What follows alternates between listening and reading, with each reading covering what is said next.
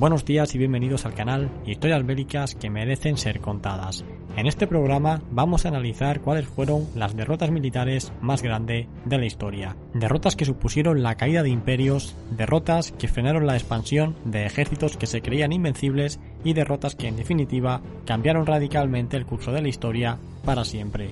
Antes de empezar con el vídeo, quiero recordaros que como las notificaciones de YouTube funcionan realmente mal y rara vez avisan de cuando subimos un vídeo, tenemos un grupo de Telegram donde compartimos todas las notificaciones importantes del canal, al cual os invito a uniros haciendo clic en el enlace que os dejo en la descripción. Funciona exactamente igual que si fuera un grupo de WhatsApp, pero en Telegram no está limitado el número de miembros y por eso estamos allí. Y bien dicho esto, comencemos por la primera batalla de la lista en orden cronológico. Para ello tenemos que irnos a la antigua Persia, concretamente a las llanuras de Gaugamela. Esta batalla se libró en el año 331 a.C. y se conoce como la batalla de Gaugamela en la que se enfrentaron los últimos guerreros que el rey persa Darío fue capaz de reunir contra las fuerzas de Alejandro Magno.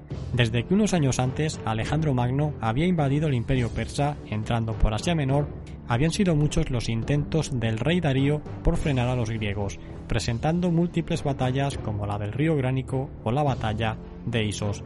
Pero a pesar de reunir en ellas a decenas de miles de soldados, había sido derrotado en todas.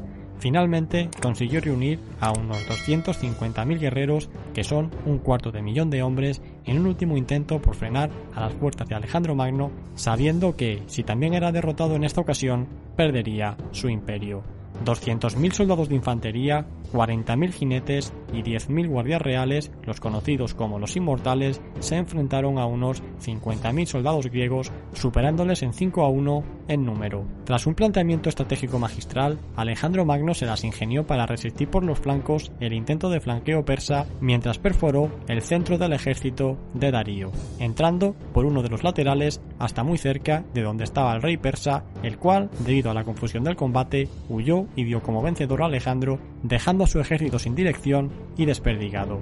Se desconocen las bajas exactas de esta batalla, pero el ejército persa quedó completamente diezmado, perdiendo al menos 40.000 soldados y siendo dispersados el resto, mientras que el ejército macedonio tuvo unas 4.000 bajas. Tras esto, Alejandro se apoderó de Babilonia y de gran parte del imperio persa, que reafirmó tras la muerte de Darío unos meses más tarde, asesinado por sus propios generales, que se veían obligados a huir continuamente de la persecución de Alejandro.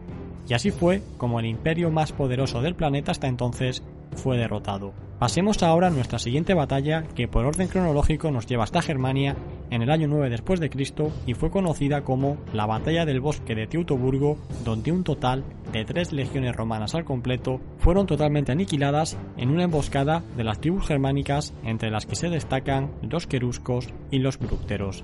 A comienzos del siglo I, el Imperio romano se encontraba en plena expansión. Recientemente habían añadido a su territorio la totalidad de Hispania, el norte de África, junto con Egipto, las Galias, que fueron conquistadas por Julio César tras la batalla de Alexia que ya analizamos en este canal, y hasta se habían llevado incursiones por Britania bajo el mando de uno de los emperadores más fuertes que han tenido los romanos, siendo este Augusto, las tropas romanas habían empezado a tantear a las tribus germánicas y estaban haciendo grandes esfuerzos por expandirse por estos territorios.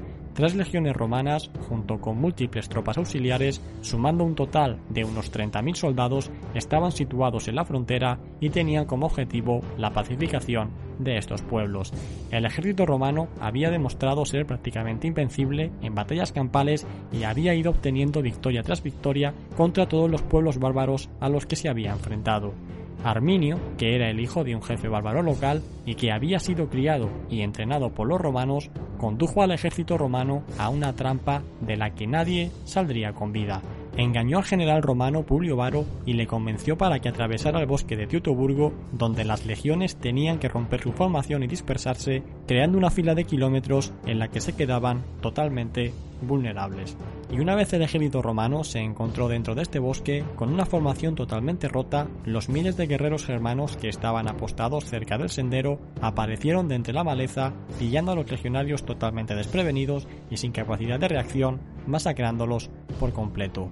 Esta batalla supuso la aniquilación de la mayor parte de las tropas romanas que guardaban la frontera con Germania en tan solo unas horas y sin previo aviso y el final de la expansión romana en la zona durante las próximas décadas. El impacto psicológico, tanto para el Imperio romano como para el emperador, fueron descomunales. Cuando le llegaron las noticias, cinco días después de la batalla, el emperador Augusto rasgó sus vestiduras y temió que los germanos invadieran la Galia e incluso invadieran Italia, por lo que decidió ordenar la movilización forzada al no haber suficientes voluntarios de los ciudadanos romanos. Hizo matar incluso a algunos desertores y a algunos ciudadanos reticentes que no querían ser reclutados. Durante varios meses no se cortó ni la barba ni el pelo y a veces se golpeaba la cabeza con las paredes gritando Quintilio Varo, devuélveme mis legiones. También hizo desarmar y expulsar de la capital a sus guardaespaldas germanos. Augusto se calmó una vez quedó claro que los bárbaros no cruzarían el Rin y que no invadirían por tanto el imperio romano. La frontera romana tuvo que retroceder hasta detrás del río Rin, y todos los germanos, antes leales a Roma, se rebelaron y atacaron todas las fortalezas romanas al este del Rin. Además, y por si fuera poco, hubo que reforzar las guarniciones de la Galia, ya que temía que algunos pueblos galos se levantaran también en armas. Esta derrota le resultó muy cara a los romanos y todavía podía haber sido peor si los germanos hubieran aprovechado mejor su victoria, pero no tenían más planes después de esta batalla. Pasemos ahora a ver nuestra siguiente batalla, siendo esta la tercera, la cual nos va a llevar hasta América, concretamente hasta la actual Ciudad de México. Y nos referimos a la batalla de Tenochtitlan, en la que el imperio más grande y poderoso de América sucumbió ante las tropas de Hernán Cortés y de sus aliados nativos. Esta batalla se desarrolló en el año 1521 entre contingentes que juntos podían formar aproximadamente entre 300.000 y medio millón de soldados. La peculiaridad de esta batalla es que tan solo unos mil soldados eran españoles, pero Hernán Cortés se las había ingeniado para volver a los propios indígenas entre sí, esto no es nada nuevo, y ya se venía haciendo a lo largo de la historia, destacando lo que hizo Julio César en las Galias, donde se aprovechó de la enemistad de las tribus para atraerlas a su bando con el objetivo de lanzarlas de nuevo a la lucha entre sí. El imperio azteca, cuya capital era Tenochtitlan, la cual se sitúa en la actual Ciudad de México, tenía sometidas a una serie de ciudades de alrededor y juntas formaban este imperio o federación. Cuando llegaron los españoles, muchos pueblos que no querían seguir bajo el yugo del gobierno central vieron su oportunidad y se aliaron con los españoles con el objetivo de vencer al rey Moctezuma. Tras una serie de escaramuzas menores, finalmente, a mediados de 1521, se pone en sitio la ciudad de Tenochtitlan y tras un asedio feroz, en la que se calcula que murieron más de 200.000 indígenas entre ambos bandos, la ciudad cayó en manos de Cortés. Tras esto, el núcleo de poder azteca fue desarticulado y poco a poco la corona española se hizo con el control de toda la región. Pasemos ahora a ver la batalla que se sitúa en nuestra posición 4 y es la famosa batalla de Stalingrado de la que tanto hemos hablado en este canal. Producida a finales de 1942 y principios de 1943, supuso el freno en seco de la expansión del ejército alemán y el comienzo del avance soviético que los llevaría hasta Berlín dos años y medio más tarde, finalizando de esta forma la Segunda Guerra Mundial. En ella, Alemania, junto con el resto de sus aliados, volcaron la mayor parte de sus fuerzas y recursos en un intento de hacerse con parte del carbón y petróleo soviético, además de aniquilar al ejército rojo, haciendo que éste se mantuviera a la defensiva sin posibilidades de atacar pero por desgracia para los alemanes, esta última acción no les salió nada bien y fueron sus ejércitos y no los soviéticos los que quedaron completamente derrotados, viéndose obligados a abandonar sus posiciones y a retirarse cientos de kilómetros más al oeste. Se estima que los alemanes junto con sus aliados tuvieron unas 800.000 bajas entre muertos, heridos, desaparecidos y prisioneros, mientras que por otro lado los soviéticos tuvieron cerca de un millón y medio. La diferencia una vez más era que los soviéticos podían permitírselo, pero los alemanes no.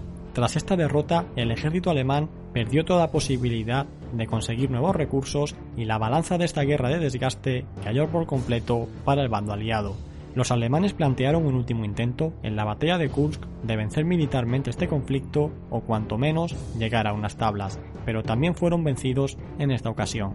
Bien, y analizada ya todas estas batallas, nos queda la quinta, siendo esta la última de nuestra lista.